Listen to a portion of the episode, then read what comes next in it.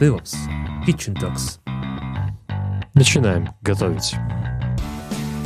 Видишь, я уже наловчился, даже сразу вспомнил, что нужно включать мелодию, да? Видишь, как практика постоянной записи помогает тому, что ты не забываешь, что надо включать музыку со старта.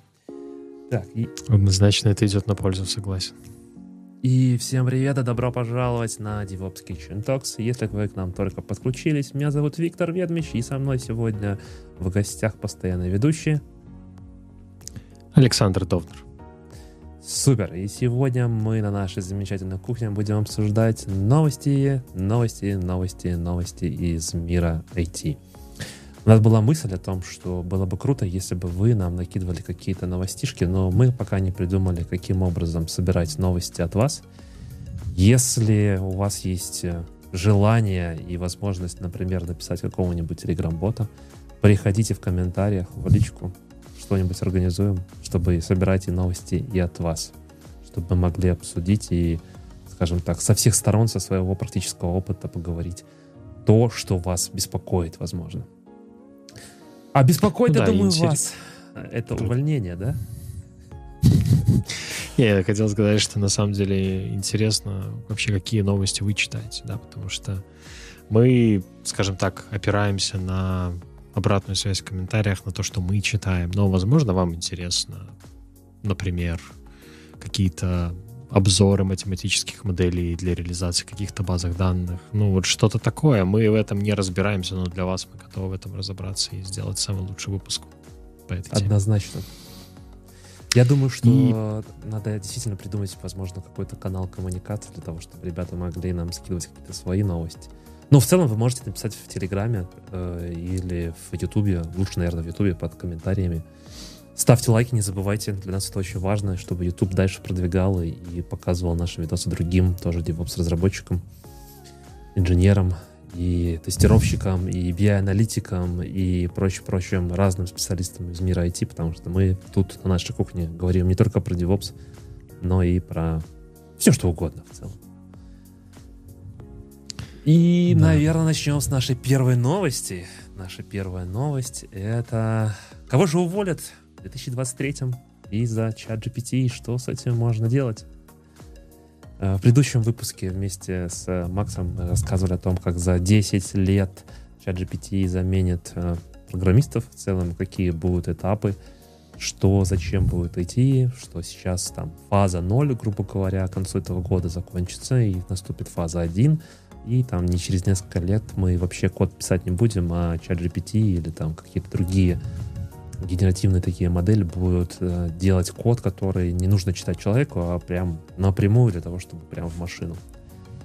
Э, очень, ну, как бы вы понимаете, мы сами из Минска, поэтому предпочитаем почитать на DevBuy самые интересные статьи иногда. Да, и тут э, ребята разбирают о том, что в 2022 году были массовые увольнения, и на самом деле, мне кажется, это еще все впереди, как мне подсказывает моя внутренняя чуйка. Не знаю, как там, Саша, у тебя с клиентами, но мне кажется, что все еще может быть только впереди.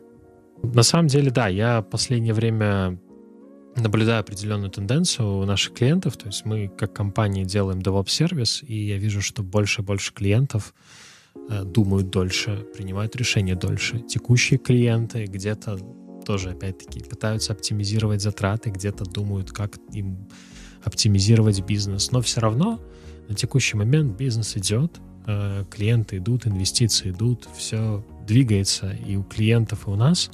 Но, тем не менее, есть определенная такая негативная тенденция, на мой взгляд, и в том числе, я думаю, что современные нейросети знатно потрепали нервы уже сегодня, э, например, таким ребятам, как дизайнеры, моушен-дизайнеры, 2D, 3D, потому что пошла вот недавно была статья «Волна увольнений просто в Китае всех дизайнеров», потому что нейросети хотел, типа да. Midjourney э, лупят просто концепт-арты лучше и быстрее, чем люди, которые на это учились и в художественных школах, и в принципе имеют большой опыт. Поэтому да.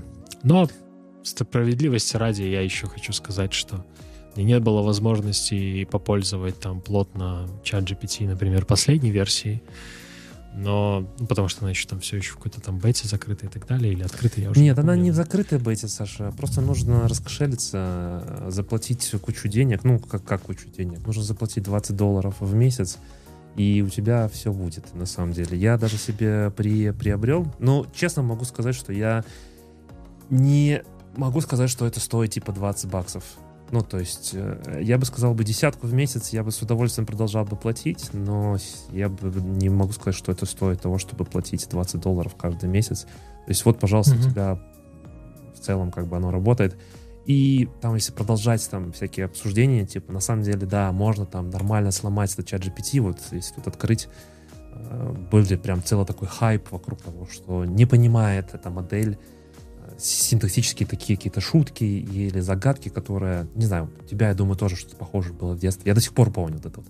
А и Б сидели на трубе, а упала Б пропала, кто остался на трубе? Угу. Ну, реально была у меня такая фигня. Или там, типа, какой, какого цвета стоп-кран, типа, в самолете. И знаешь, там друг друга в детстве там подкалывали, и кто-нибудь такой, типа, на рефлексе просто отвечает, типа, красного! Почему? Потому что, ну, при... человек как бы привыкает. Здесь то же самое, как бы эта там модель, она просто продолжает генерировать то, что есть, чаще всего встречается там в тексте, да, стоп-кран, чаще всего он красный. Здесь, типа, mm-hmm. вот в этой загадке, типа, э, на трубе никто не остался. Я говорю, подумай еще. Итого ответ труба. Ну, то есть, э, как бы, да. Но если посмотреть на скоп того объема, который она знает, наверное, иногда оно так приводит в какой-то шок. Ну и да, там про новости, то, что ты сказал, э, действительно, вот я тоже читал, что в Китае сократилась вакансий для художников на 70%. Э, и это прям, конечно, интересный, интересный факт, потому что я помню все эти истории, когда говорили про всякие эти нейронные сети и AI, и говорили о том, что, ой, художников заменят там лет через 300, потому что художники mm-hmm. это же типа люди, которые творят, люди, которые придумывают и показывают это все. Но на самом деле, как видно, там, что действительно Midjourney, а сейчас вышла пятая версия Midjourney, и, конечно, там просто космос какой-то, просто фантастика. То есть настолько стало фотореалистично, что теперь реально Midjourney рисует 5 пальцев, потому что раньше, ну, когда я тестировал, по крайней мере, там uh, у людей выскакивало и 6 пальцев, и 7 пальцев, и когда, например, человек стоит э, с пересечением какого-то объекта, человек в этом объекте или объект в человеке, ну, то есть бывали такие какие-то. То есть сейчас, не могу сказать, что это все пофиксили, но, по крайней мере, зубов стало 32, ну, или не так, что там как у, у акулы, да, и, и пальцев стало более, ну, как бы нормальное количество, не, неизвестно какое. Ну да, да.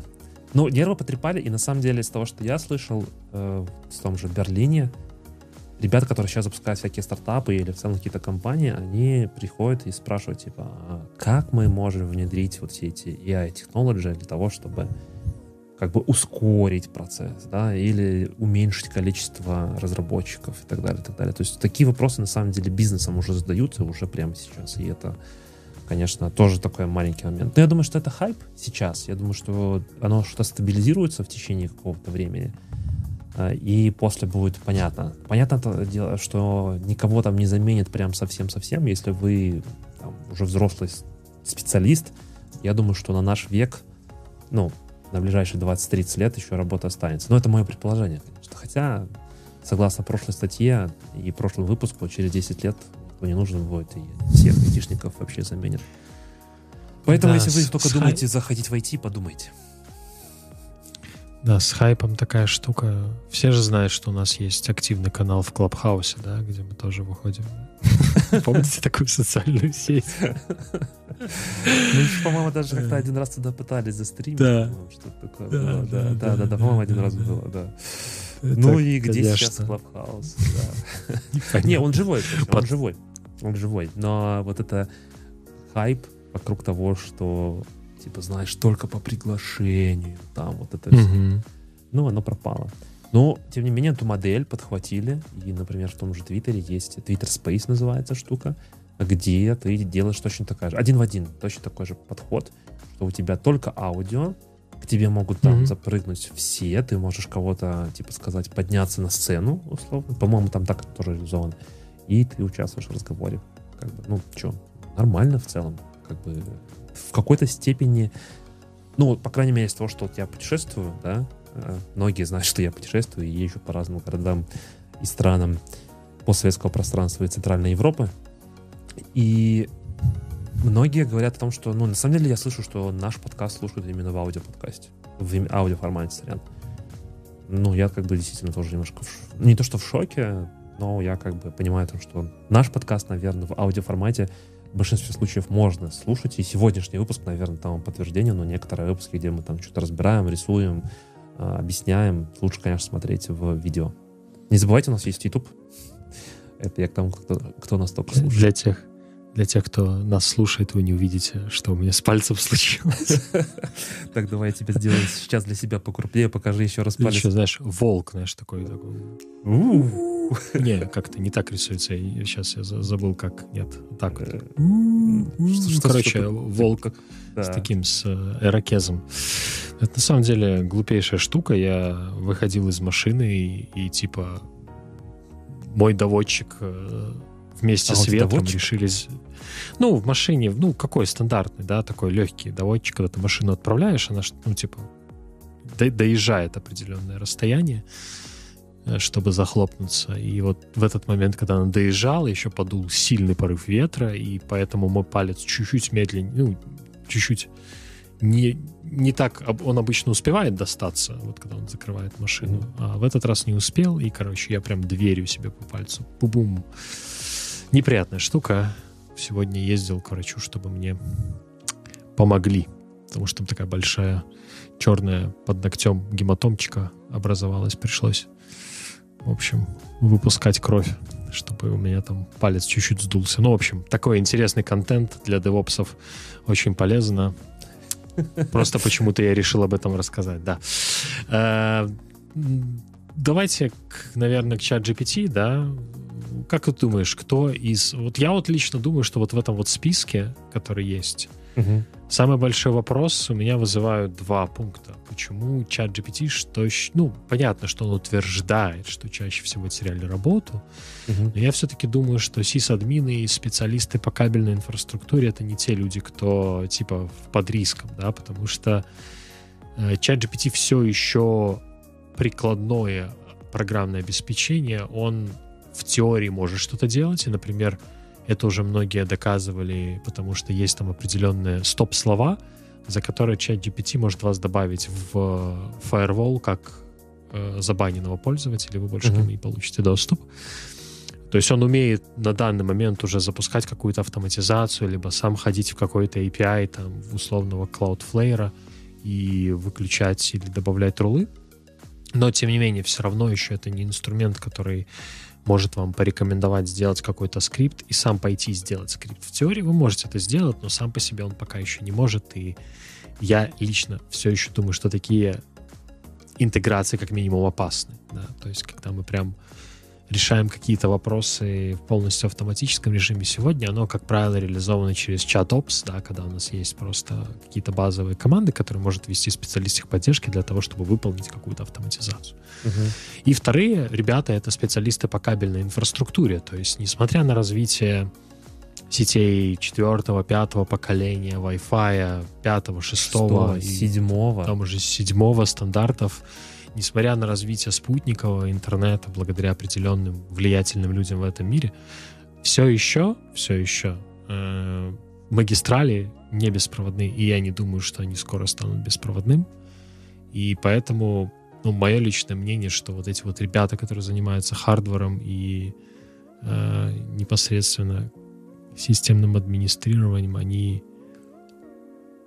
ну, скажем так, умирают уже и так очень долго, чтобы сказать, что они должны умереть. Ну, все же говорят, что системный администратор, типа, это такая уже плюс-минус старая профессия. Я с тобой в какой-то степени согласен, но я понимаю, там, что сетев, сетевики в целом, как бы это та профессия, которая останется еще, я думаю, на очень-очень долго. И несмотря на развитие всех этих там сетей и прочее, эти люди не потеряют работу. Ну, конечно, тоже нужно развиваться, нужно изменяться, Например, я слышал о том, что CCNP, или там, точнее, master level, expert, я не помню, короче, что-то после CCNP, Cisco, например, очень сильно поменял свою сертификацию, и теперь, если раньше нужно было условно строить на базе ну, как бы стандартных решений, там, цисковских решений, то теперь они продвигают свои какие-то enterprise solution, ты должен знать именно их solution, не то, что там как работает сеть. Я хотел сказать интересный факт о том, что действительно Wi-Fi 7 уже есть, и вот компания TP-Link представила даже продукты, э, которые стоят, ну, достаточно дорого, э, если я правильно помню, что около 500 долларов. Вот новые, типа на Wi-Fi 7, да, интересно, это покажет, сколько они хотят за эту, этот девайс. Нет, здесь, наверное, нету. А, вот, если buy, э, понятно. Нет, ну, в общем, не, не, не найду. Ну, там, по-моему, 700-600 долларов. Но фишка в чем? Потому что, во-первых, Wi-Fi 7 теперь будет работать на трех диапазонах, если я правильно помню.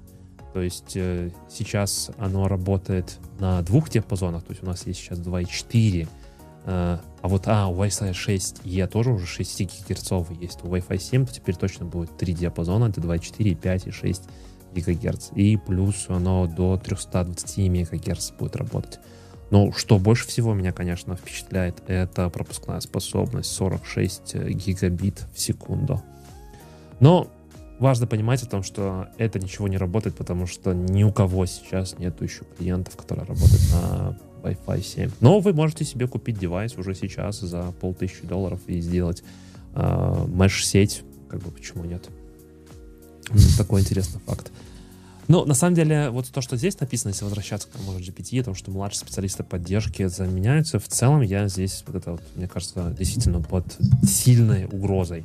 То есть, если э, говорить про сервисную модель, я помню, когда я делал тоже там поддержку, у нас всегда был какой-то саппорт, который отвечает по инструкциям. То есть у тебя заранее заготовлены какие-то скрипты, и если человек приходит с той или иной проблемой, то, грубо говоря, задача там саппорта L1 это пойти найти вот эти триггерные слова, не знаю, у меня при подключении с такого-то, такого-то не работает то-то, то-то, да, какие-то такие триггерные слова мы смотрим и выбираем потенциально, почему может быть проблема в этом. Так работает очень многих саппорт. У Гугла, я знаю, например, вообще людей нету, но там уже AWS точно есть саппорт. Э, не всегда вот этот вот первый саппорт работает хорошо, поэтому AWS старается продать enterprise support и прочее, где уже сидят э, более mature инженеры. Но такие младшие, действительно, это, конечно, прям может быть проблемой. Проблемой. Но тут чат GPT предлагает даже действия, что нужно сделать, чтобы не потерять свою работу. И на первом месте проявлять инициативу, предлагать новые идеи и показывать свою вовлеченность. Саш, что ты думаешь?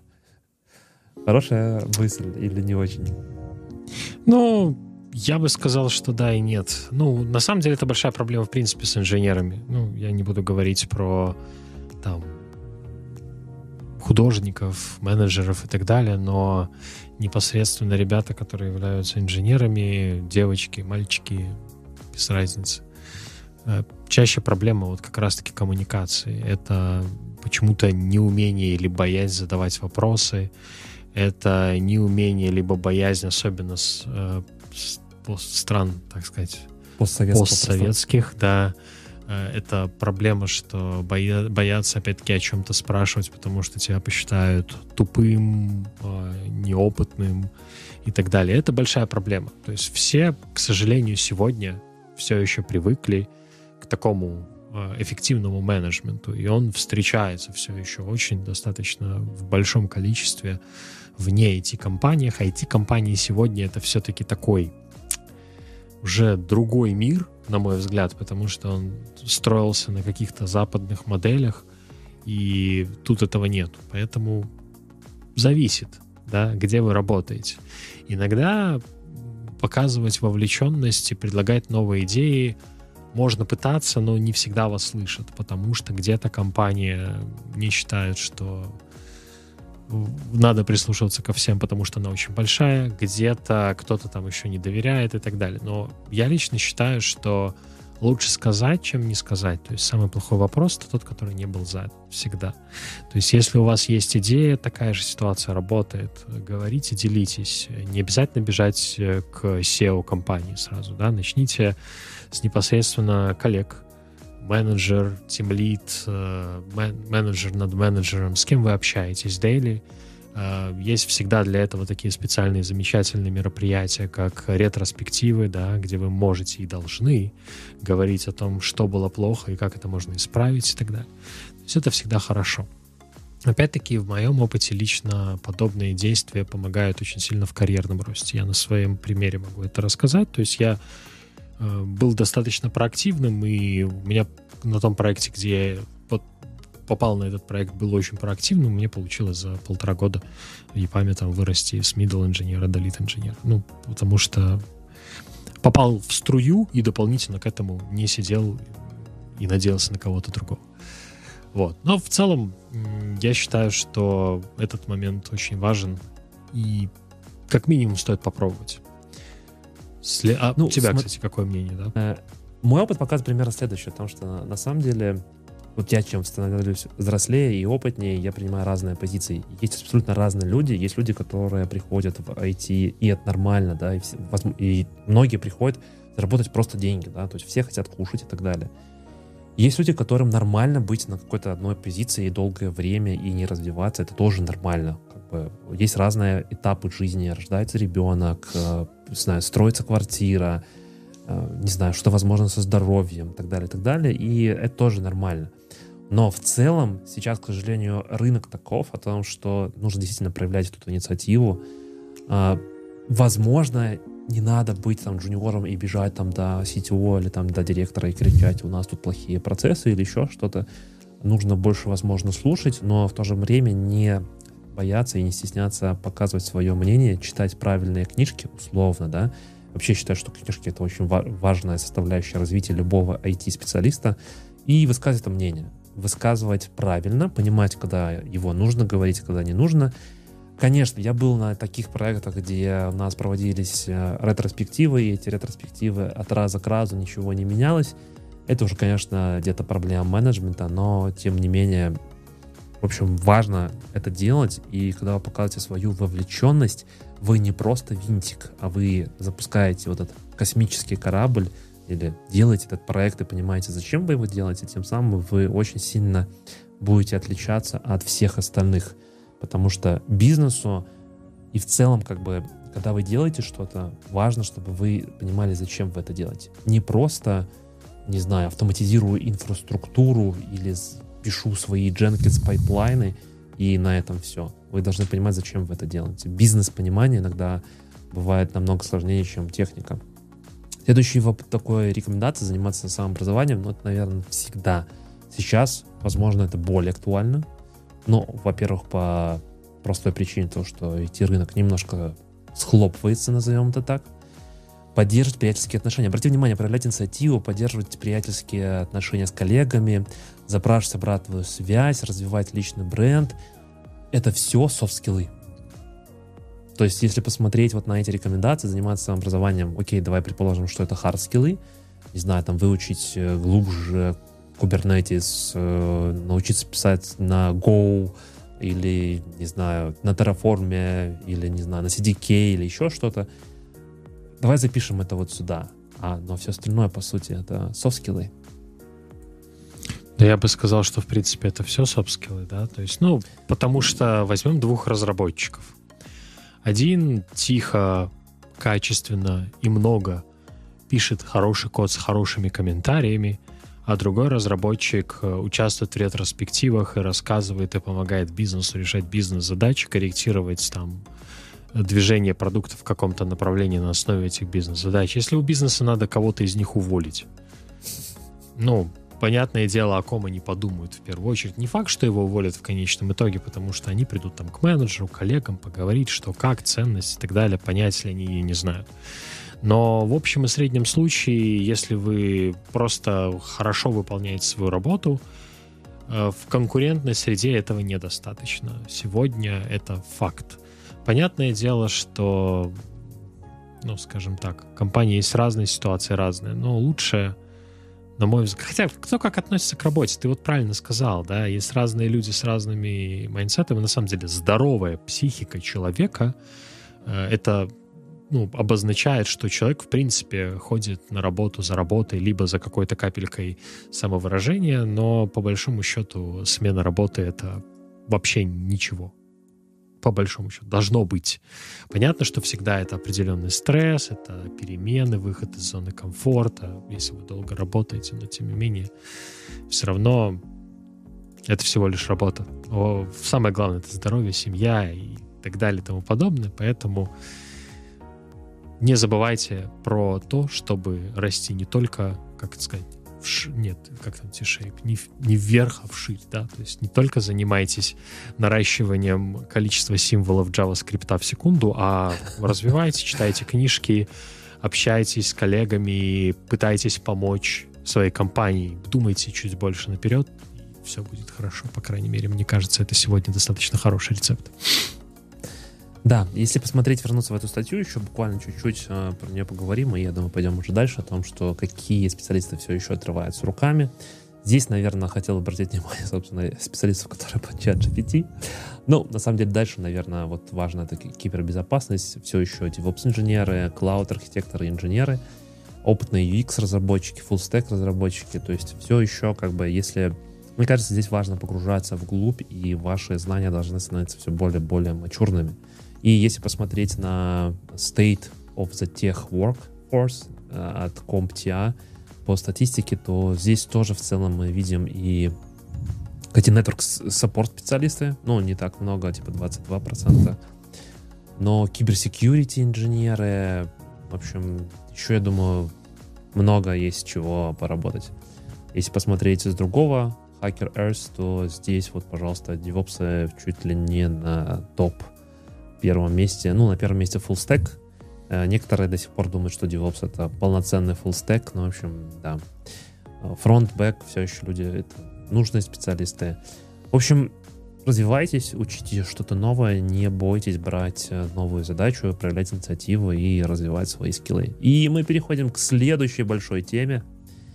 Uh, может быть, кто-то из вас пользуется Reddit, кстати, напишите, пользуетесь ли вы Reddit, читаете, может, вы оттуда, кстати, по, по, по, читаете ваши новости потенциально, да. В общем, что случилось? Случилось примерно то, что где-то примерно месяц назад, ну, по крайней мере, когда мы записываемся, 21 марта, Reddit упал аж на 300 минут. Ну, у них был 314-минутный аутич, и он был связан непосредственно с тем, что обновляли. Что? И тут бы Максим бы сказал бы, ну, конечно же, Kubernetes.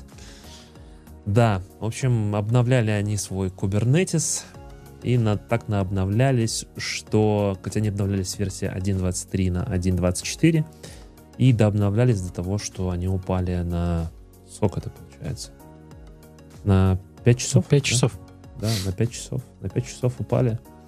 И 5 часов они восстанавливались. Саш, расскажешь, в чем была проблема?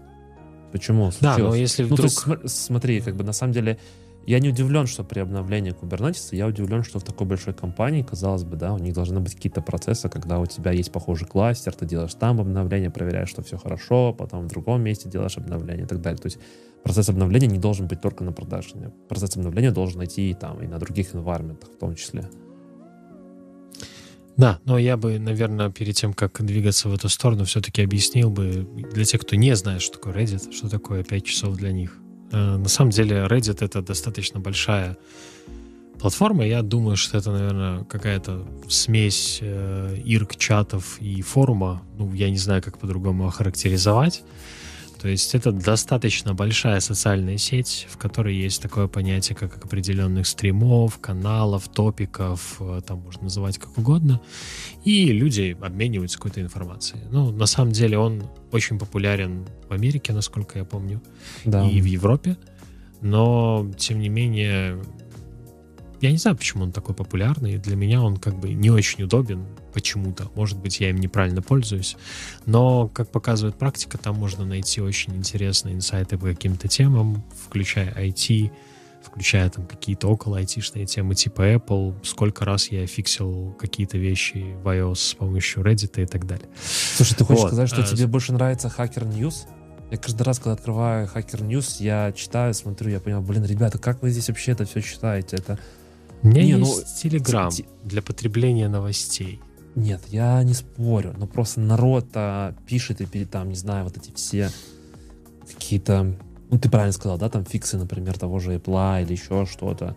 или какие-то такие технические новости. Вот Hacker News один из таких важных э, источников. Но, не знаю, Reddit тоже, да, я, я в какой-то степени с тобой согласен. Но народ прям туда зависает.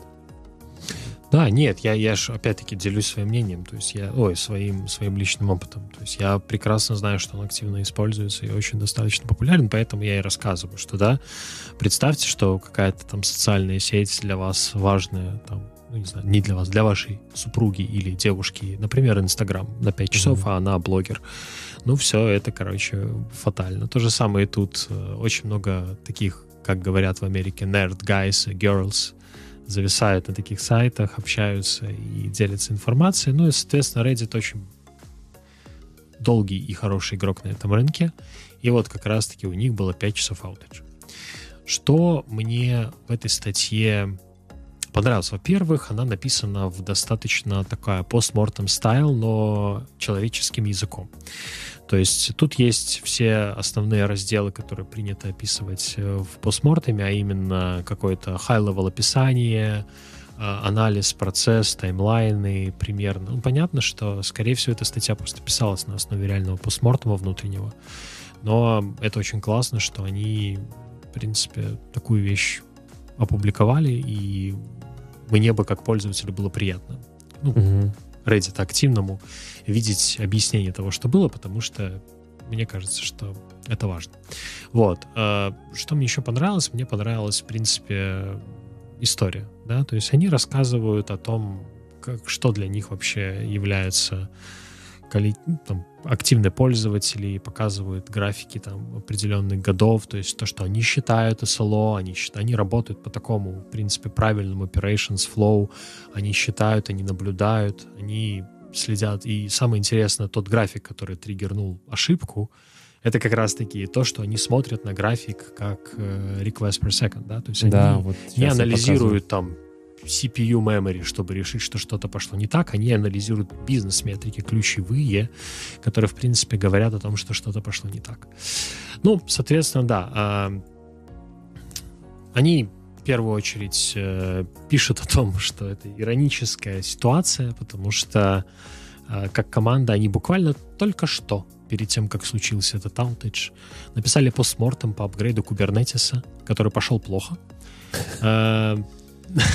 Но они думали, что в общем, полностью решили эту проблему, поэтому у них не было ни одного сомнения, что после тестирования в нескольких окружениях этого апгрейда э, в этом кластере, потому что у них много разных кластеров, тут как бы не раскрываются карты конкретно какой кластер, сколько их, э, делятся они по бизнес-логике или нет, но все равно они об этом говорят, что у них много разных кластеров, и они это протестировали. То есть, в принципе, все должно быть хорошо.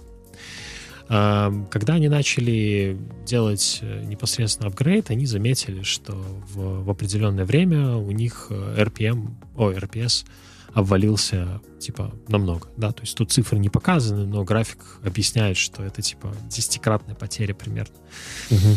Ну и, соответственно, тут начался процесс э, как раз таки инцидент менеджмента, инцидент менеджмента по ITIL, да, Э, когда у нас призываются все маги, эльфы и гномы из команды, чтобы начать разбираться в этой проблеме. И на звонки начинает подключаться все больше и больше людей, они начинают думать. Дальше пошел такой процесс траблшутинга, я не думаю, что мы будем на нем останавливаться. Больше, что мне понравилось, какие практики я там увидел. Во-первых, они не держат один большой кол всех инженеров. Угу. Они в моменты каких-то пониманий, что вот у меня есть, у нас есть такая идея 2-3, они делились на группы, на mm-hmm. разные звонки и занимались проверкой этой, этой как бы идеи, да. Uh-huh. То есть инженеры с разных команд приходили, накидывали на вентилятор, как говорится, и дальше пошли разгребать. Вот. По сути, они не могли понять вообще, что идет не так. И у них была проблема. Самая основная проблема, самое основное решение, которое пришло им в голову перед тем, как э, ну, во время troubleshooting а, это давайте откатимся. Но тут э, что интересно. Во-первых, для тех, кто не знает, в Kubernetes из коробки нету процесса rollback version upgrade, да, то есть, ну, чего-то из коробки нет. Угу. Поэтому не очень понятно, какой конкретно механизм бэкапа они тут использовали. Я подразумеваю, что есть, есть one, two, three, etcd бэкап, там какой-нибудь Валера, как мы его называем, э, ну, если кто Velero инструмент, но мы его часто за глаза называем Валера, который позволяет делать э, бэкап etcd кластера, э, хранить его в хороших местах, хорошо делать бэкап и так далее. Но тут была стандартная тема, что они его делают, но в течение, что там, типа двух лет они никогда его, ну, реально не использовали. То есть, э, скорее всего, ну, механизм есть, процедура есть, скрипты есть, они описаны и задокументированы, но судя по тому, что я прочитал, в течение двух лет они не проверяли, либо не были на 100% уверены, что это сработает. Поэтому они всячески пытались решить проблему с других сторон. Эм, но да, это, это момент, та проблема бэк, бэкапов того, что типа ты делаешь бэкапы, бэкапы, бэкапы, но бэкапы твои даже сложные, это как бы все замечательно и классно, но пока ты не протестируешь о том, что бэкап может восстанавливать и проверить это действительно надо, хотя бы раз в какое-то время, ну там типа раз в год провести какое-то боевое учение, не знаю, развернуть рядом другой environment и проверить, что вот при развертывании у тебя этот бэкап работает, это важная составляющая бэкап-стратегии, потому что просто складывание бэкапов и чек, например, о том, что он там консистентен в плане э, файл сохранился, да, это как бы здорово, но все равно нужно когда-то хотя бы хоть раз проводить какие-то боевые учения рестора, потому что в противном случае, когда придет вот такая ситуация, как у них, ты будешь бояться восстановиться и еще больше сломать. Тогда зачем делать бэкапы? Вот э, пример Максима, который сейчас бы пришел бы сказал я вообще не делаю. Ну да, видно, видно Максиму не везет. Или везет, точнее, наоборот, пока что. Да, пока, а, пока, пока что. Да. Да. Но тем, тем не менее, ребята сидели, сидели и все-таки приняли решение выделить команду, которая пошла подготавливать рестор. Ну, еще раз напоминаю, просто в Kubernetes нету даунгрейда, это как бы такая проблематичная штука. Поэтому они пошли готовить рестор, там, ну, наверняка где-то тестировать, чтобы кап рестора был, потому что ломать через рестор э, сломанный, сломанный кластер — это такая себе история, потому что можно привести еще больше проблем. Вот. По, параллельно с этим другие команды там, делали всякие другие упражнения, и они, ну, как бы заметили какие-то такие вещи, которые на поверхности, да, проблемы, да, это mm-hmm. индикаторы, так сказать. Первый, что поды стартовали очень долго, э, очень долго пулились образы, и, ну, логи в Control Plane шли как-то, ну, не знаю, типа сложно, много, и какими-то банчами. Это их привело к мысли о том, что что-то не так может быть с сетью. Угу. И они тут раскрывают немножко технические карты, что у них используется Calico как э, контейнер Network интерфейс. Uh-huh. Да, в, в Kubernetes. Ну, там классически в Амазоне VPC CNI, там может быть Flan или какой-нибудь Calico, whatever. Их там много-много разных. Ну и дальше они вот пытались э, разобраться с Calico, они пытались рестартовать э, разные компоненты этого, э, как это правильно его обозвать, приложение несложно сказать, этой подсистемы, давайте назовем так, mm-hmm. да, э, сетевой подсистемы кластера, э, рестартовали, рестартовали, но все равно, в принципе, проблема не решалась. В итоге, скажем так, чему они пришли? Они пришли к тому, что проблема есть где-то там, но все-таки пошли восстанавливаться, потому что только так они могли восстановить нерабочий сервис, что является задачей номер ноль. Да, всегда, uh-huh. в случае любого инцидента. Вот, ну, дальше там описываются, как они это делали. Они, в принципе, control plane там убили две ноды, э, сделали там определенный роллинг рестор, можно так назвать. И после того, как они запустились, э, они, ну, скажем так, тоже увидели ряд проблем, но тем не менее, после того, как они привели там пару, пару упражнений с кластером и поменяли, если я не ошибаюсь, какие-то там сертификаты, хостнеймы, я честно говоря, в, в этом моменте как-то там у них достаточно много текста, но суть в том, что после определенных манипуляций они смогли собрать кластер назад, угу. они успешно переключили трафик и начали постфактум разбираться вообще, что пошло не так. Потому что, так сказать, инцидент-менеджмент завершен, и, в принципе, это можно считать как начало проблем менеджмента, когда надо понять вообще, как мы туда пришли, потому что нам же апгрейд-то надо сделать в итоге. Uh-huh, а для того, uh-huh. чтобы его сделать, надо выяснить причину. И тут как бы интересно. А, по большому счету, тут есть техническая причина и нетехническая причина. Причем техническая причина, скажем это так, всего лишь 10% неудач. А именно один из важных таких изменений, которое может быть для многих из вас абсолютно незаметен между этими версиями, в том, что версия 1.24 э, такое слово, как мастер, стало deprecated. То есть, если кто-то раньше не помнит... Здесь, здесь да? нужно сделать шаг назад и рассказать о том, что с версии 20 они поменяли вот эту терминологию. То есть да, все, да, все теперь хотел. с 20 версии, типа, она пошло, типа, больше как такового мастера нету, все пошло в это сам control plane, то есть теперь мастер нот вот этих вот там, где мы запускаем ваши QPPI, контроллер менеджер, еще что-то, да, то есть эти CD те же и так далее, и так далее, все, все как бы, типа, это теперь называется control plane. Но это не, вы, не вырезали сразу, но в том плане, что все равно мастер как референс какие-то оставались внутри, еще в самом коде. И именно только с 24 версией полностью вот эта инклюзивность, назовем это так, ну, как потому что причина, почему стали выбирать все мастер, то в том числе и почему в том же GitHub пошло переименование с мастера на main, основного бранча и так далее, и теперь э, нельзя называть мастер-слейв ваши RDS или, не знаю, ваши MySQL, Postgres э, базы данных, все это типа main, не знаю, там, главный и второстепенный, primary, secondary и так далее. Вот здесь вот с мастер на control plane. И вот 24 версия действительно, когда они обновлялись, с 23 на 24, а мы помним, там, например, с 19 когда на 20 обновлялись, там очень сильно многие ребята тоже пострадали, потому что обновлялся сам API, и там Ingress, например, переставал работать, еще что-то, если я там правильно помню. Э, и всегда эти обновления, ну, за счет того, что Kubernetes очень так сильно развивается, и эти ресурсы API-версии меняются, очень важно это уметь, конечно, тестировать. Они вроде это протестировали, но это в API-версии не отображалось. Вот, вот в чем, наверное, вся суть.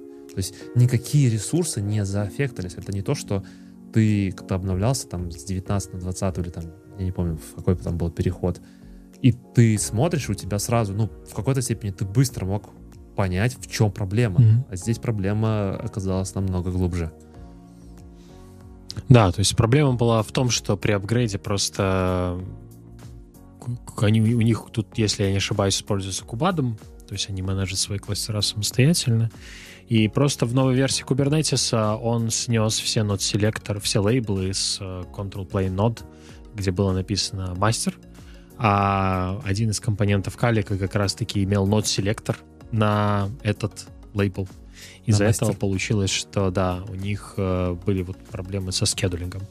Но это, я так понимаю, такая штука техническая, но это не большая часть проблемы, потому что проблема процессная а именно неконсистентность. Это, наверное, проблема любого проекта. Я не знаю ни одного проекта маленького или большого, где consistent environments, да, потому что как Reddit рассказывает, мы прошли путь от маленького стартапа к, большой, к большому стартапу, как они говорят.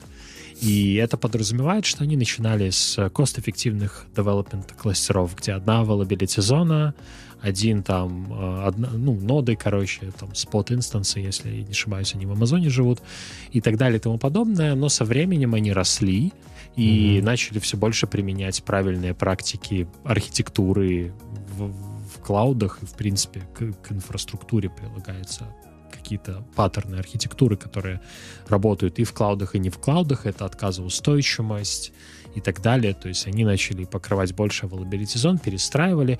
И тут как бы упомянуют некий тулинг, который у них используется внутри компании.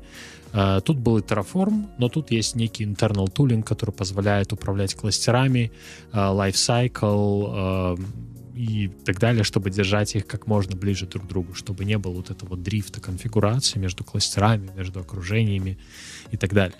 А, понятно, что компания тут не очень раскрывает все карты, то есть что конкретно с точки зрения процессов послужило этой проблемой, скорее всего, имеется в виду, как я это понял, это как раз-таки они объясняют, что почему мы тестировали и не нашли эту проблему раньше. Потому что, скорее всего, кластера, которые они тестировали, недавно перестроили, этот кластер там какое-то время жил по-другому, и тут калика менеджится не Хелмом, а каким-то YAML манифестом. Вот не успели они этот кусок перенести. И в итоге возникло, что возникло. Вот, поэтому они там еще говорят, что не харят людей, но это отдельный момент в конце статьи не очень, наверное, интересно. Да, в общем, будьте аккуратны с обновлением Kubernetes. Ну, раз мы говорим про обновление Kubernetes, я предлагаю идти дальше. Ну, я думаю, мы, с, в принципе, с Reddit закончили.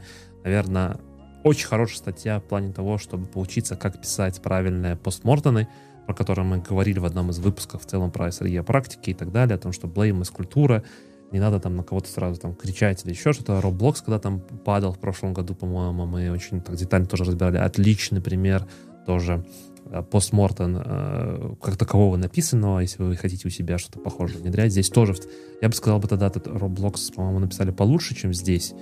Но тоже очень хороший, прям хороший такой пример. Ну и да, Kubernetes есть Kubernetes, достаточно сложно.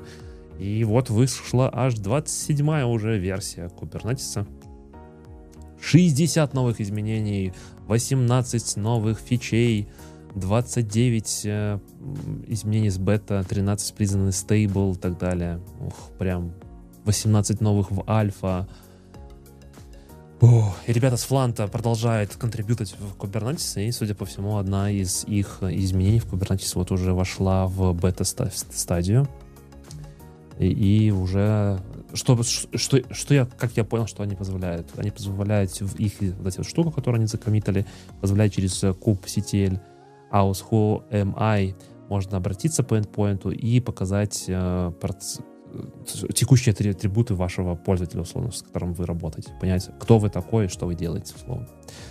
Саш, ты, я знаю, что детально все прочитал. Я честно признаюсь, э, летя из замечательного Казахстана, не все успел прочитать. Статья, как видите, я все скроллю, скроллю и скроллю действительно видно очень много новых фичей. Расскажи, пожалуйста, что основное нужно вот обратить внимание? Будь здоров. Буду Будь здоров. говорить, что я чихаю. Да. Простите, грешен. Да. Эм, ну, смотри, про все, наверное, говорить э, времени не хватит. Я, наверное, такое про самое... Вырежу то, как ты почихал специально для наших зрителей, которые не переносят, их уши бедненькие Чихание. переживают, что Саша почихал. Да, да, ну давай расскажи. Да, я, я все, наверное, не буду, но как я для себя характеризовал этот релиз? Угу. Очень много изменений и улучшений с точки зрения ресурсов, угу. управления этими ресурсами и, в принципе, управления какими-то внешними потоками данных, да, вот, например, там первый пункт, который там был, я о него особо говорить не буду, но тем не менее, да, там кубилет, кубилет limit of parallel image pools. Зачем он нужен? Ну, наверное, для того, чтобы снизить трафик, для того, чтобы не упираться в какой-то Docker Rate Limit, например, да, если вам надо заскейлить поды очень много на одной ноде, если вам надо поднять 40 контейнеров с Docker Hub, и у вас угу. есть пул э, лимит в один образ параллельно, а образы одинаковые, ну, у вас не возникнет ситуации, когда они начнут качаться параллельно, и вы из-за этого получите rate лимит, например. Ну, не знаю, это что-то мне в голову пришло. Но, тем не менее, вот один из примеров. Но тут как бы про это особо я говорить не хочу, потому что конкретно эта фича меня меньше интересует. Что мне запомнилось? Давайте так. Обзор того, что запомнилось Александру Довнеру в 1.27. На базе Так и назовем фон. наш выпуск. Kubernetes 1.27. Что запомнилось Саше Довнеру? Да, да, хорошо. Значит, первое — это вот этот in-place update для подов. Да? Кто не знает, поды — это один из тип ресурсов, которых очень... Один из типов ресурсы в Kubernetes, в которых очень много immutable полей. Что значит mutable immutable? Uh, mutable поля можно изменить с помощью patch команды, либо с помощью edit pod, а много, а, а, а immutable нельзя. Ну, пример на текущий момент, те, кто там знает, не знает, вот в подах, например, нельзя изменить, э, э, не знаю, любое, почти любой параметр, кроме image.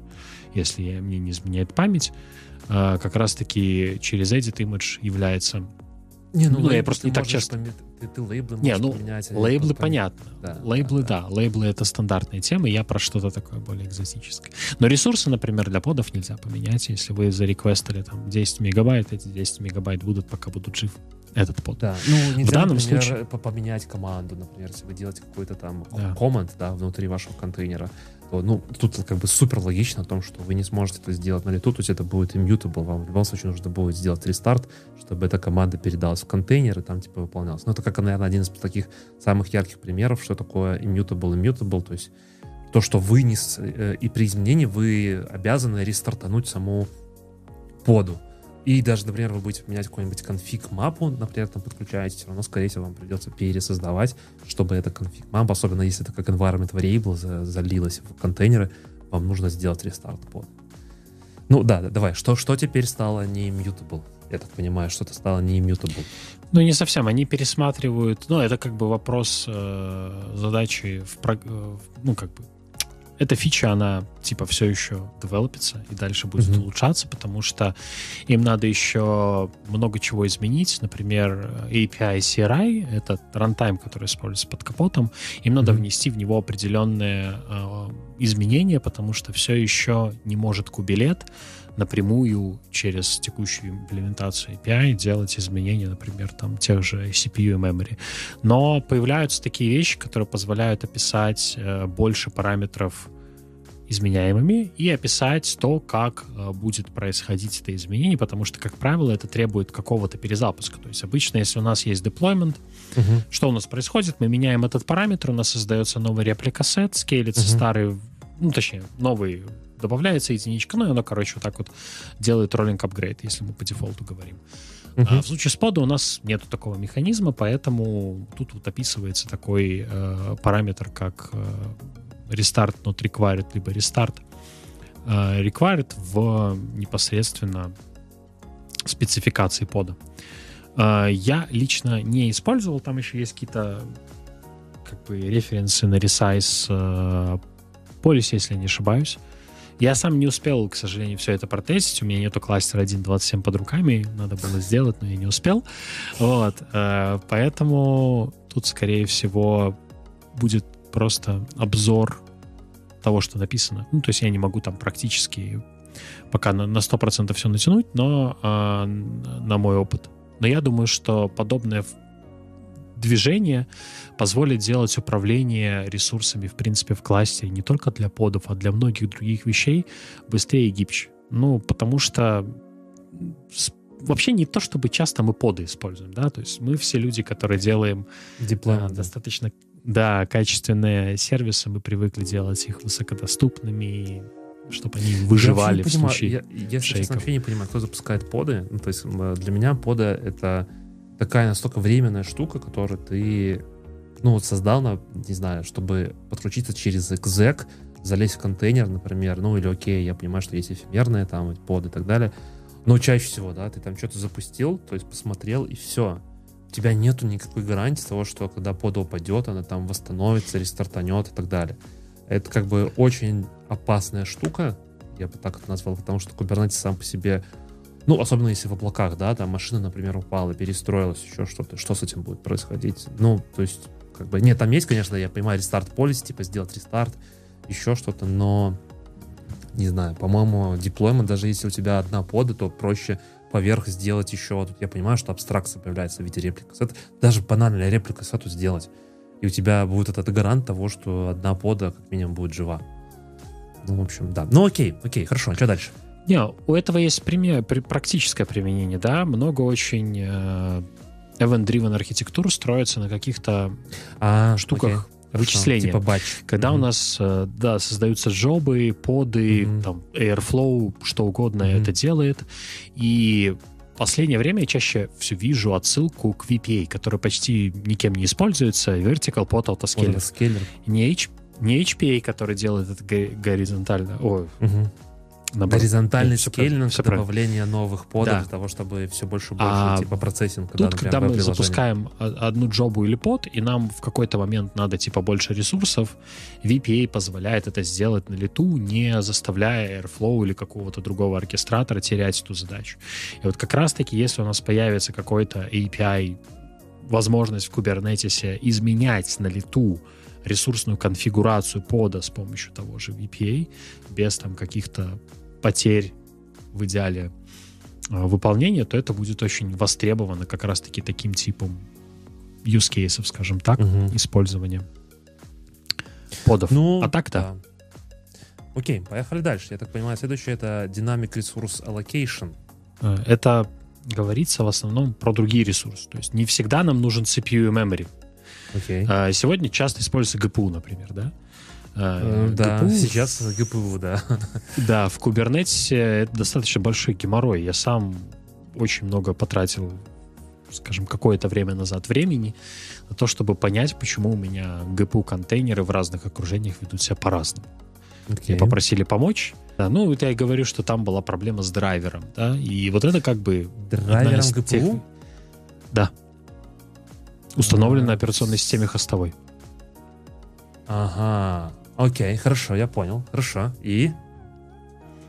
Ну и, соответственно, вот эти вот эм, драйверы, которые будут ставиться в сети, Мгм. на, на каких-то устройствах у них тут в спецификации описывается некий API, который позволит взаимодействовать с ними напрямую. Ну, в моем понимании, да, это опять-таки очень узкий use case, но я его просто решил захватить, потому что расширение вообще использования кубернетиса в мире, оно прям очень сильно видно. То есть ты знаешь, что, например, Kubernetes кластера есть на автономных кораблях, которые плавают в океане. Kubernetes кластера... Нет, серьезно говорю, там Не-не-не, крутится... я это самое, я ж, я ж не спорю. То есть э, тут э, вопросов нету. Я к тому, что... И- Окей, то есть смотри, мы говорим сейчас про драйвера, которые именно, ну, реальные драйвера. То есть когда, типа, мы, ты говоришь про GPU, я понимаю, о том, что у меня есть, не знаю, ну, грубо говоря, материнка, у меня есть внешнее устройство, которое я подключаю, и мне Мгм. нужен драйвер для того, чтобы работать Да. с этим устройством. То есть мы говорим вот про И эти... этого Да, и у этого драйвера, короче, есть какой-то, не знаю, девайс, я не знаю, какой пример, не знаю, USB-хаб, который нужен нам для Окей. чего-то, и как-то мы его в Kubernetes используем как ресурс для чего-то. Не знаю, это очень такая тема глубокая. И вот у него есть, да, некий драйвер с API, в который мы можем напрямую под отправить. Ну, как-то вот так вот. Если Мгм. прям декомпозировать до минимума. То есть, опять-таки, это про то, что расширение кубернетиса становится слишком явным. Они начинают запариваться даже об этих вещах. Если раньше ребятам надо было допиливать API, и это тот случай, когда control plane должен быть не managed, а свой, чтобы вот эти все вещи саппортались. Ну вот, мне, мне кажется, это очень важный вектор, и мне кажется, 1.30 версия нам что-то покажет прям крутое. Не знаю.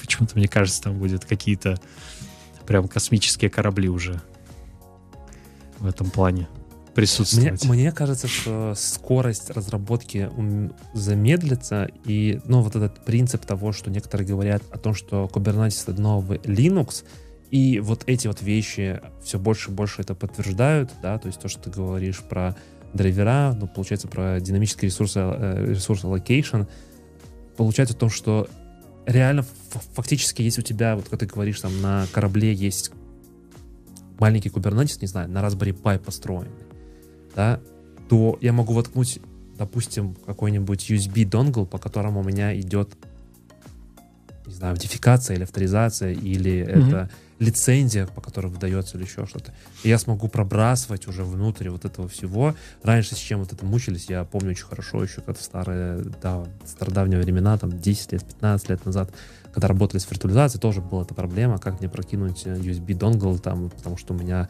э, лицензия стоит на нем, и если типа я не могу прокинуть, то я не могу пользоваться виртуальной машиной, я не знаю, 1С, да, или еще что-то. Ну, в общем, да. Да, ну, Мне кажется, что скорость разработки еще уменьшится. Я, мое предположение, мое, как бы я такой, конечно, супер мыслитель, смотрю вперед, как бы далеко в будущее. С 30 версии э, мы будем видеть релизы раз в полгода. Ну, посмотрим, посмотрим. В принципе, ну. Они сейчас разгоняются, если пролистать э, количество и все альфа-фичи. На самом деле не все они потом долетают в релиз. Я как-то видел, э, типа, они шли в какой-то версии. Релиз-логи почему-то 23 или 24 версия, я помню, я видел какую-то альфа-фичу, типа, угу. мы к ней шли 5 лет, но решили, что она нам не нужна. Ну, что-то типа такого. Ну, не 5 лет, а меньше. То есть они что-то делали, делали, делали, а потом поняли, что, что не то. Или заменили чем-то. В общем, так. GRPC? Так, сли... Да, gRPC. gRPC — это классный протокол. А, он сегодня используется в основном в микросервисной архитектуре, потому что он быстрее, лучше и надежней, скажем так.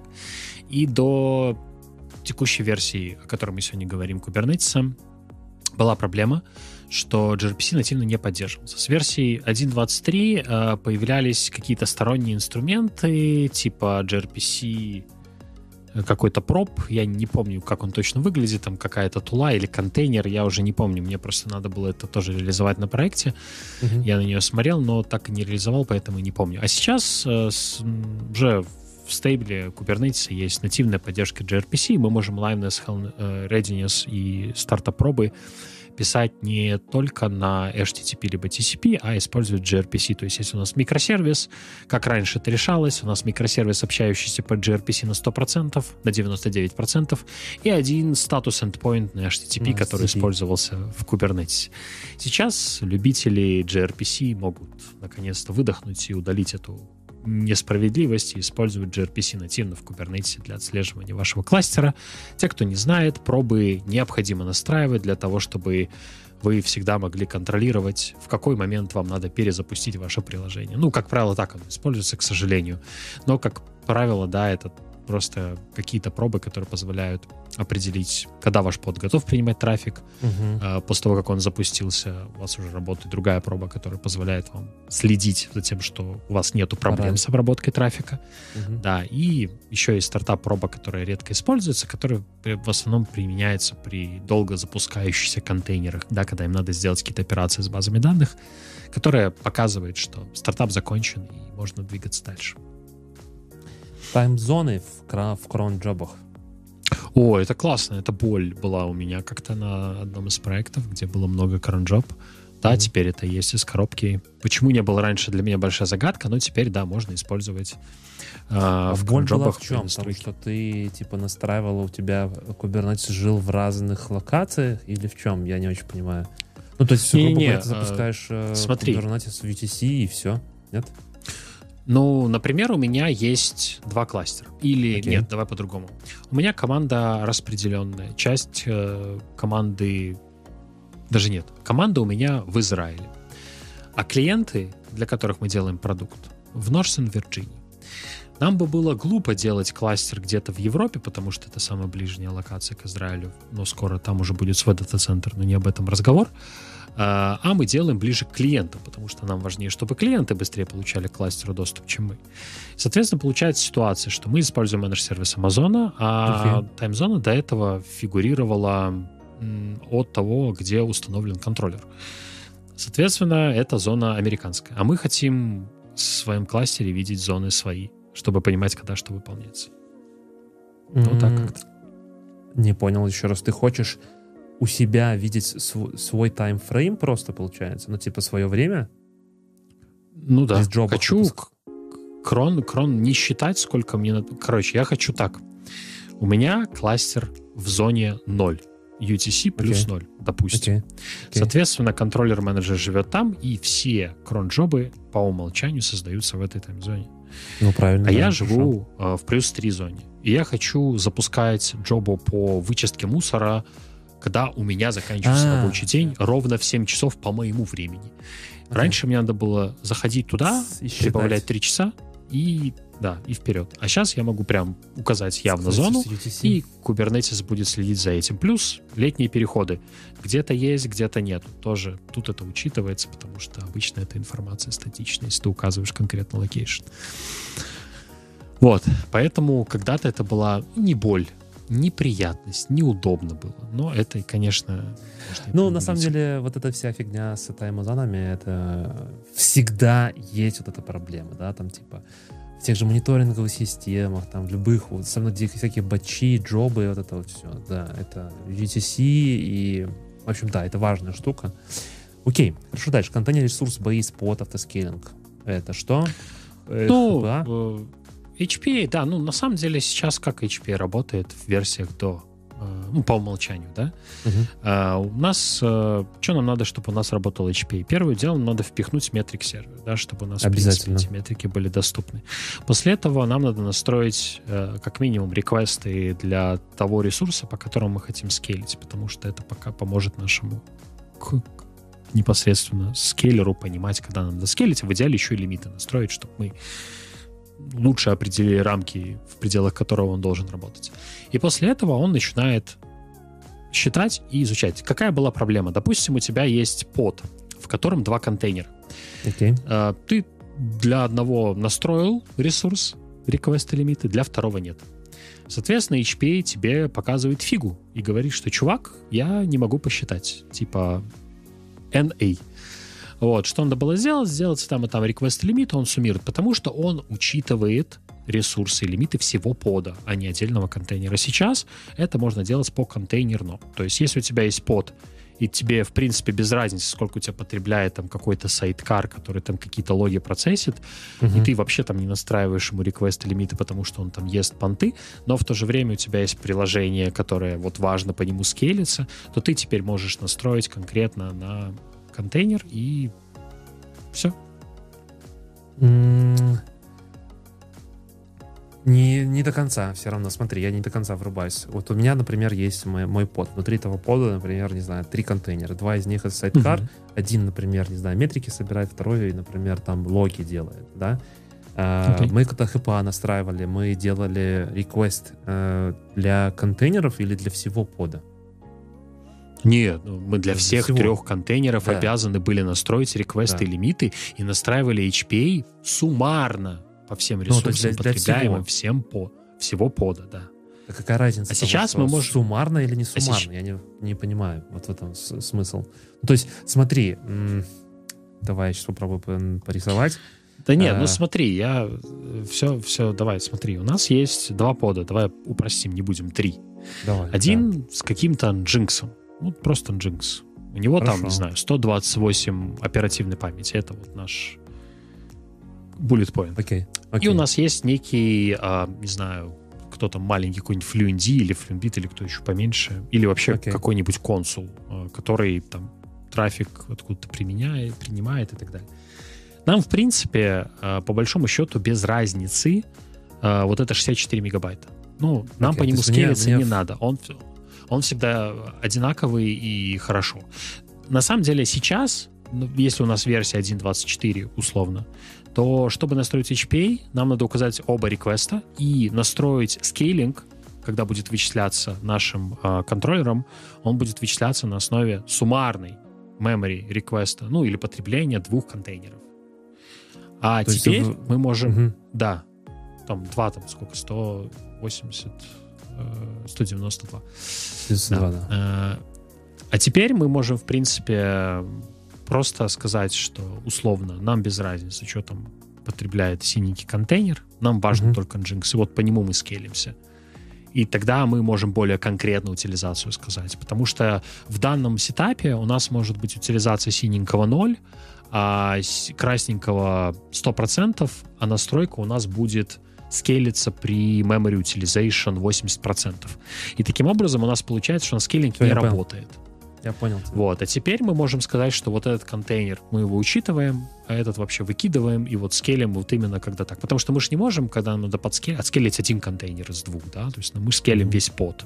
Мы добавляем его горизонтально, поэтому нам надо иметь вот эту вот гибкость. Поэтому это тоже полезная фича, которая может э, появиться.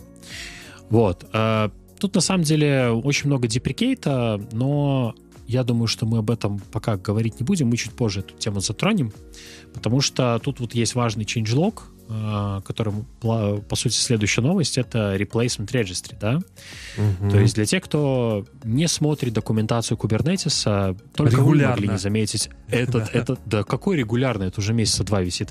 Вот этот Я красный, жирный. Когда, там, когда сдавал этот Kubernetes экзамен, такой заходишь, этот красный, эта херня тебе мешает, потому что занимает столько много места, и, и, а там еще вот этот вот экранчик, который, ну, блин, короче, вообще максимально неудобно, максимально неприятно.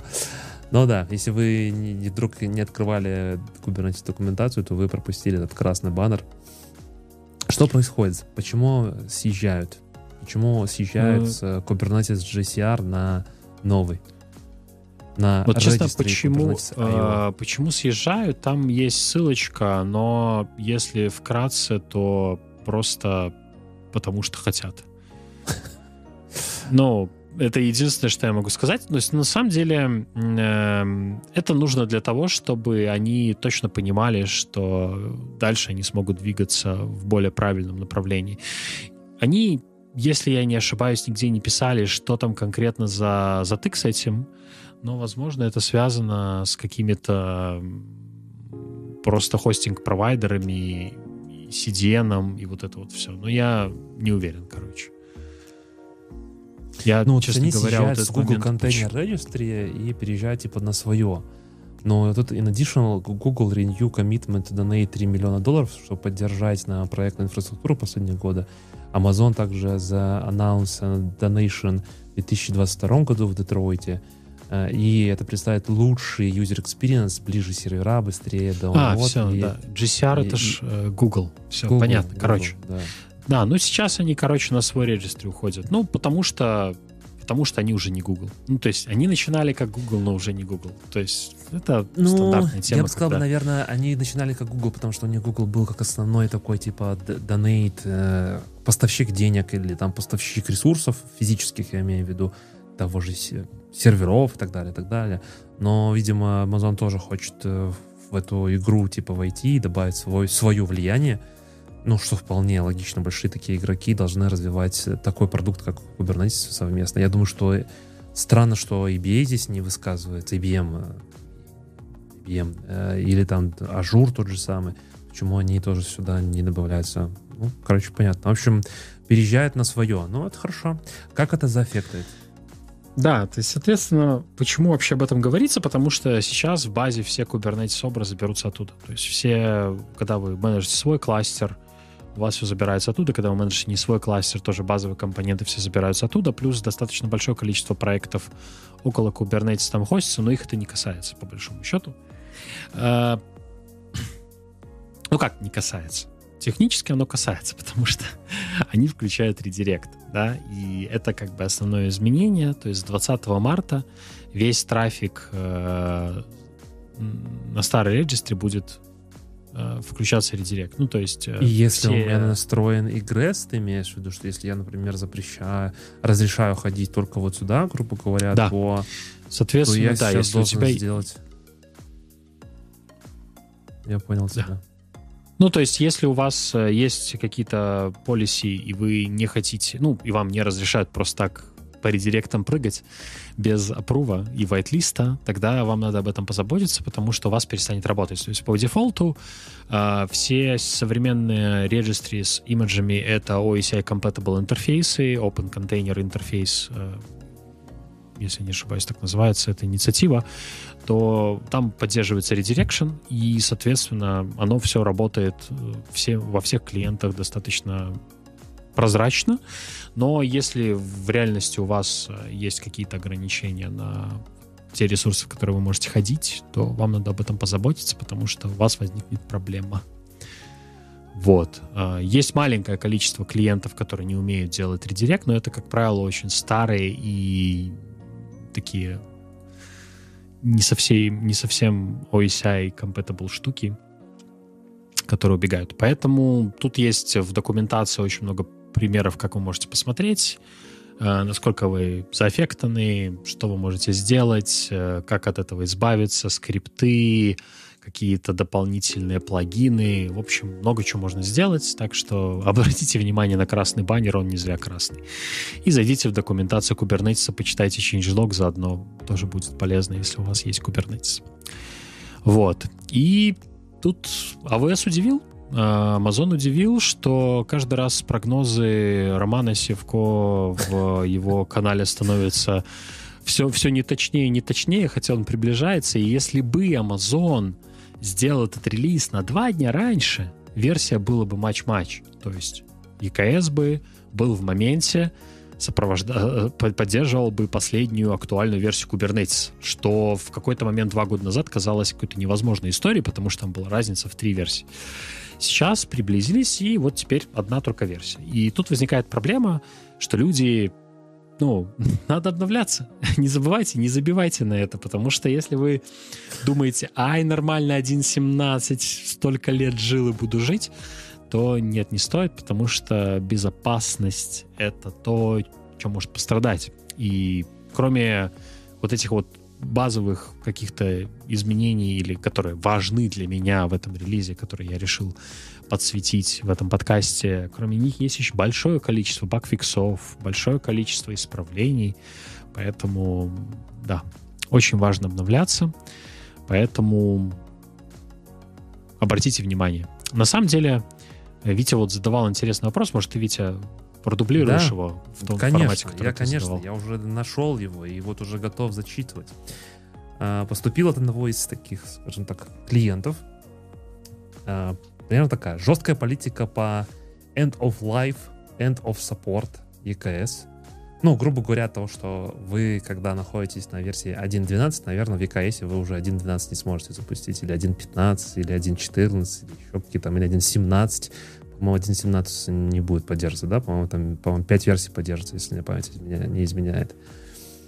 И да. достаточно большое количество несовместимостей при апгрейде. Но, опять же, я хочу там вспомнить про переход с 1.19 на 1.20, когда там э, релизился, и это сильно больно на многих ударило. Или вот хороший пример по 1.23 на 1.24 со стороны э, Reddit, как они обновлялись, хотя никто не ждал подставы, и вот, вот так вот оно оказалось. Как с этим работать? они, ребята постоянно отстают. Что с этим делать? Ну, да, я, это такой достаточно интересный вопрос, потому что он больше процессный. Да? Э, я лично еще укушенный своим старым проектом, которым я был на ИПАМе очень долго, работал там, и у меня были очень классные ребята-безопасники. Э, привет, Саша, Андрей, не знаю, слушайте, не слушайте, Сергей, короче, очень классные ребята, которые меня ну, скажем, научили думать об этом наперед, потому что они очень сильно нам а, усложняли релизы, мы очень много исправляли в самый последний момент, потому что у нас по классике никто не делал ничего заранее, но, тем не менее, это позволило вообще взглянуть на этот вопрос в принципе, потому что до этого я об этом абсолютно не думал, и с того момента я об этом думаю всегда как-то на уровне уже дизайна. Э, например, какая практика есть у меня? Я для своего клиента взял за правило следующую вещь. И все зависит, конечно, от размера команды. Можно это делать как-то более чаще, но в моем случае я один. Поэтому я себе завожу задачи. Раз в квартал обновлять все компоненты. То есть, угу. да, у меня есть одна задача обновления VS-сервисов и модулей Terraform, если это потребуется. То есть, включая Kubernetes. Да? Э, это именно вот обновление, там, например, OpenSearch на последнюю версию, обновление Postgres, если мы можем это сделать на последнюю версию, обновление там Elastic, кэша, установка все софтвер апдейтов, если они там упущены на какой-нибудь э, MSK э, сервис Amazon и так далее. Э, это долго. То есть, если я беру эту задачу, как бы, вот в прошлый раз у меня заняло спринт, да, угу. потому что я обновлял Кубер на 4 версии. Сейчас мы на 1.23, Uh, нет, я в прошлый раз я обновлял на, 2, на 3 версии, сейчас мне надо уже опять на 3, потому что мы на 1.23 вышло 1.26. Uh-huh. До этого у нас был вообще 1.20. И это надо сделать во всех кластерах, uh, Dev, Stage, Prod, короче, вот это вот все. И да, это занимает долго, но тем не менее у меня меньше проблем. Uh, это первая задача. Вторая задача — обновление всех uh, используемых Helm чертов, которые есть на последней версии. По той же причине чаще всего, потому что если у нас есть какие-то изменения в API, то, как правило, нам нужны изменения в темплейтах, а если мы используем что-то от комьюнити, да. типа Prometheus, то без этого никак. Угу. И третья Имеешь задача... о том, это... что, э, то, что типа API меняется в самом Kubernetes, и если ты заобновил Kubernetes сам кластер, но не, при этом не поменял сам Helm чарт, и не передеплоил, да. условно, не знаю, тот же Prometei, то могут быть тоже возникать какие-то проблемы. Окей, окей. Да, и, ну и в принципе, если вы посмотрите на скорость релизов Prometheus Community Stack, который чаще всеми используется для деплоя Prometheus, вы об, обомлеете. Если вы деплоили Prometheus два года назад, вас примерно ждет увлечение на 12 мажорных версий, и вряд ли вам это понравится. Вот.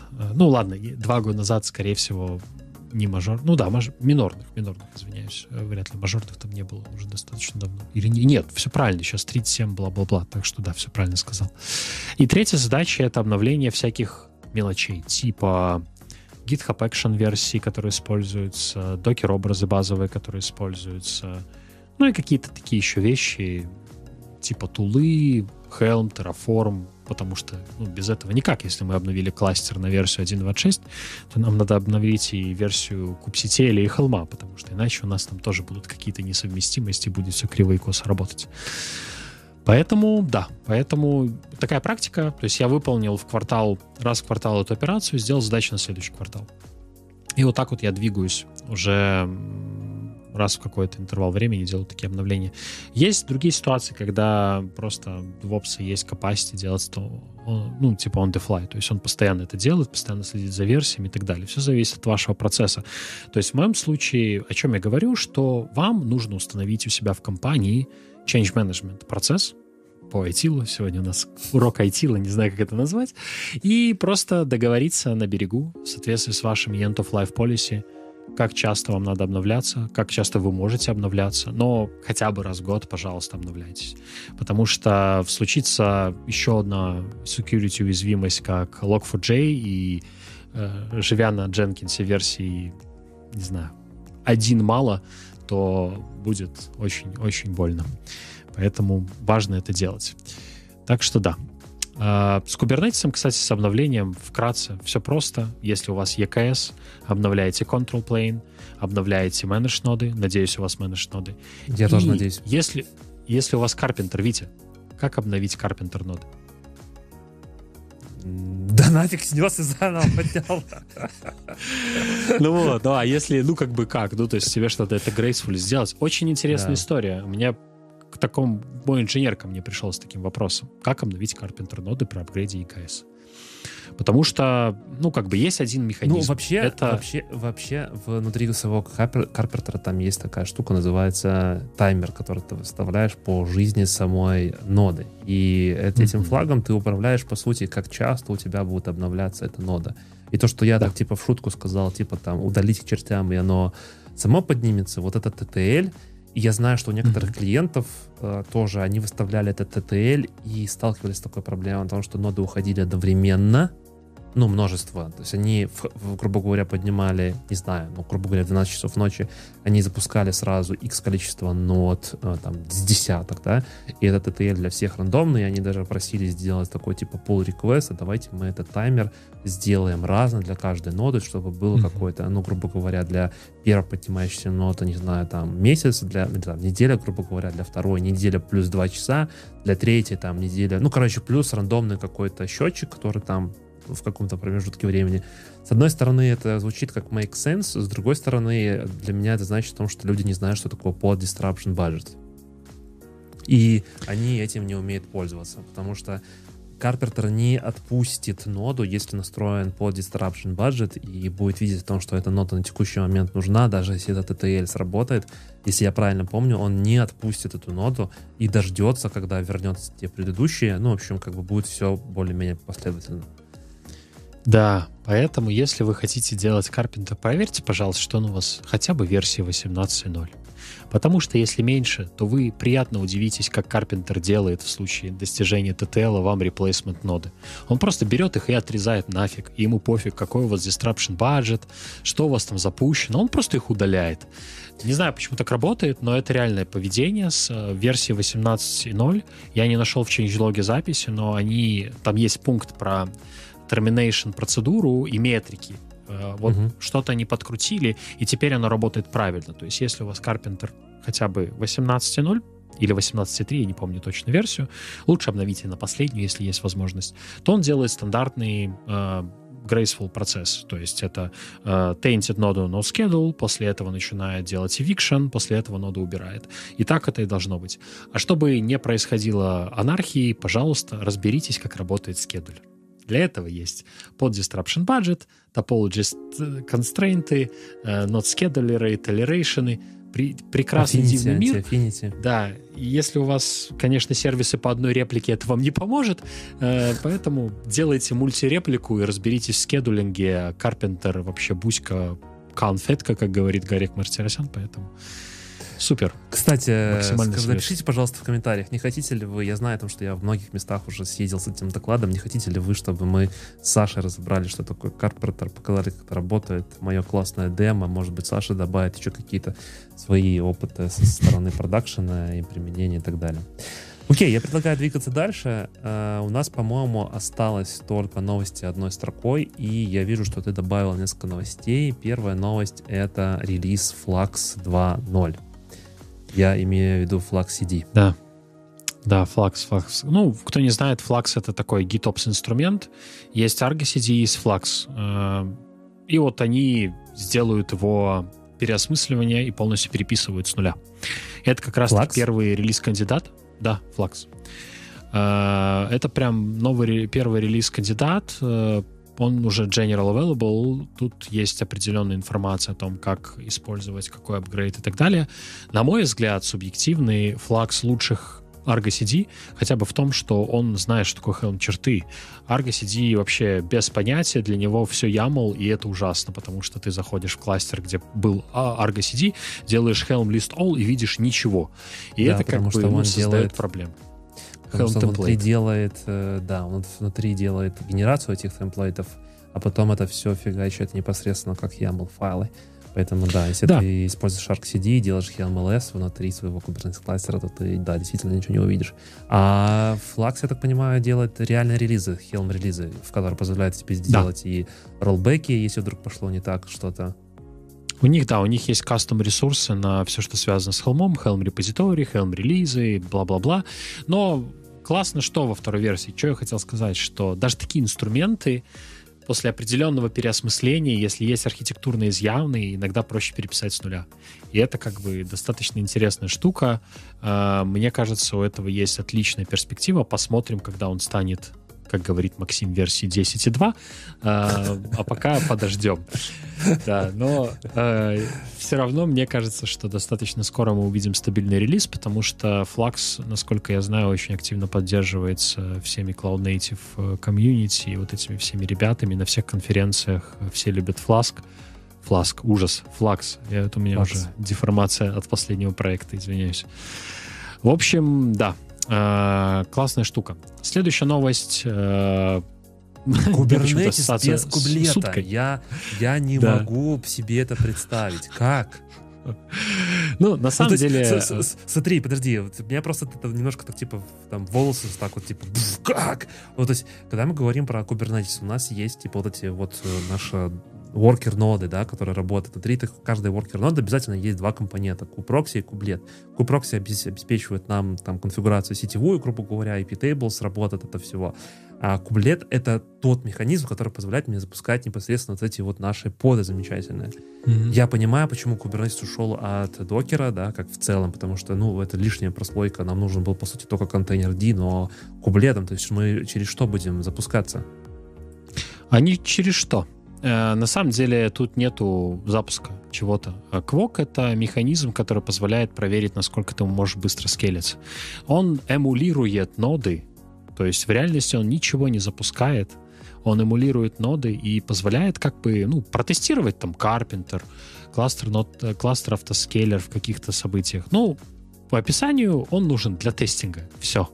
Это как бы такая штука проверить scalability вот все, для чего он нужен. То есть это не Ethanazar кластер, не Ethanazar K3S, K9S, ой, K9S это не то. Короче, K3S, K1S, кучу KS и так далее. Нет, это просто поиграться, протестить что-то, посмотреть, работает ли у вас автоскейлер и так далее. То есть все. То есть он будет реально создавать фейковые поды, то есть я буду именно, ну, грубо говоря, тестировать, насколько хорошо со своими, не знаю, синаями, еще что-то, с какой-то конфигурацией, операторами и прочим, могу теперь продолжать работать с этим э, кластером. Правильно я понимаю? Да, он условно просто эмулирует работу нот. То есть это как мог для кубилета, да, то есть технически mm. для API как бы он вроде есть, но и вроде там что-то запущено, но ничего нет. Понятно. Вот. Ну, Понятно. короче, ну, это, это я, я ну, хочу, я... да, сам посмотреть э, на практический use case. Опять-таки, я опираюсь чисто на... Да, вот, я опираюсь чисто на то, что я прочитал. Э, зачем? Ну, не всегда они пишут, ну, как бы их ответ на зачем, потому что мы хотим что-то потестировать. Опять-таки, штука новая, 1 марта релиз был только, поэтому пока ответов не так много, но я думаю, что когда-то появится необходимость посмотреть на это вживую, и можно будет это сделать. Обязательно делитесь, если вдруг кто-то использовал. Мало ли, вам пришлось интересно почитать, как вы это делали и как вам это помогло.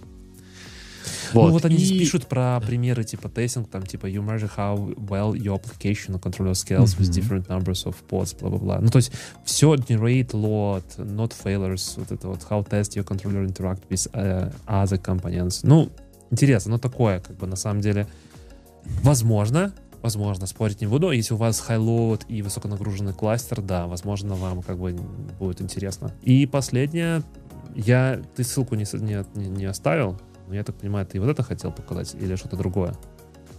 А, нет, не это. Ну, нет. я там новость поновее должна быть. О, да, да, да. Вот это вот. Что, вот это? Второй. Да, вот это, да.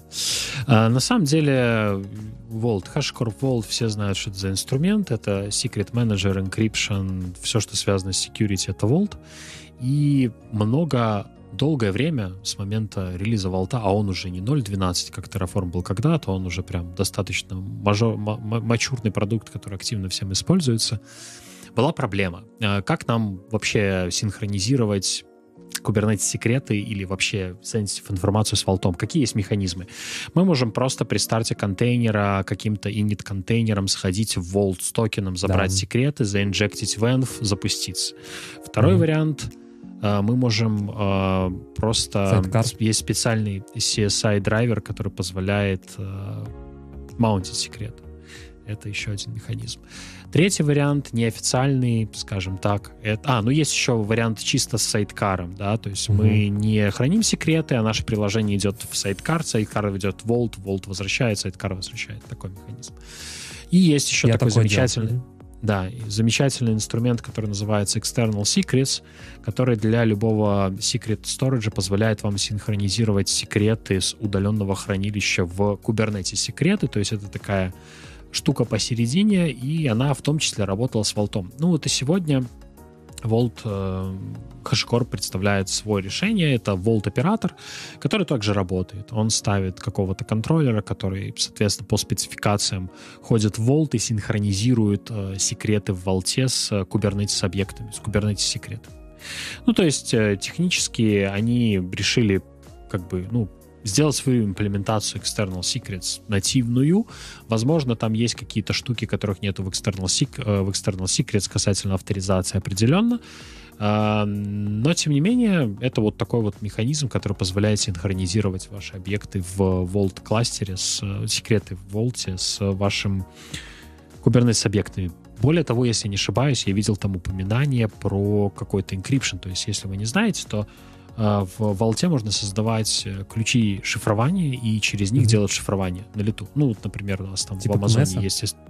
Да, именно так. Там полноценный КМС работает, и вы можете через него делать шифрование и дешифрование объектов. Это часто в он-премисе работает, например, с меню в связке, да, то есть у вас есть меню, который Э, типа, Я так понимаю, типа сейчас идея в том, что типа в Kubernetes мы синхронизируем эти секреты, и вот эти ключи, например, для шифрования или дешифрования мы тоже будем получать через секреты внутри самого Kubernetes. То вот есть, в, в, операторе, в, в операторе пока вроде КМС-интеграция не фигурирует, но где-то mm-hmm. я в GitHub mm-hmm. на этот релиз видел там залинкованный pull request, где что-то про это было сказано, что будет какой-то механизм через CRD еще и контролировать mm-hmm. в том числе шифрование, дешифрование, выпуск сертификата сертификатов нативно и так далее. Потому что сейчас, опять-таки, если у вас есть PKI на уровне волта, вы можете издавать сертификаты каким-то серт-менеджером, серт-ботом, но это, опять-таки, такой неоригинальный способ, скажем так, сегодня. Вот как-то так. Саш, ты молодец. Прям молодец. Я думаю, что на этой замечательной ноте, ноте будем Что Саша молодец. Да. Нет, ну на самом деле мы очень много сегодня поговорили, там типа начали с супер хаповой темы про чат GPT, про релиз нового Kubernetes, про переезд на новый registry с GCR, на нативные, получается, registry Kubernetes, релиз EKS, как часто обновляться, какие-то best practices, Flux 2.0, кублет, Kubernetes без кублета и так далее. Ну, в общем, как всегда, ребята, спасибо большое, что оставались с нами до конца. Ставьте лайки, пишите комментарии. Для нас это очень важно. На самом деле, не терять мотивацию, оставаться с вами на связи, делать новые выпуски.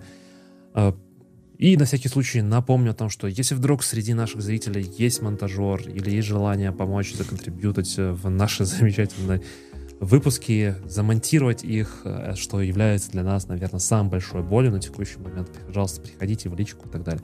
Ну и если есть у вас идея, как собирать новости от вас, и не забывайте написать под комментариями, где вы читаете ваши новости.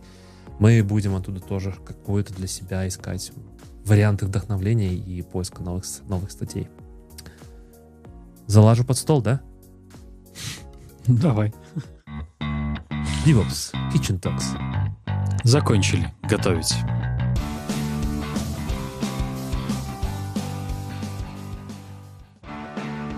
Подпишись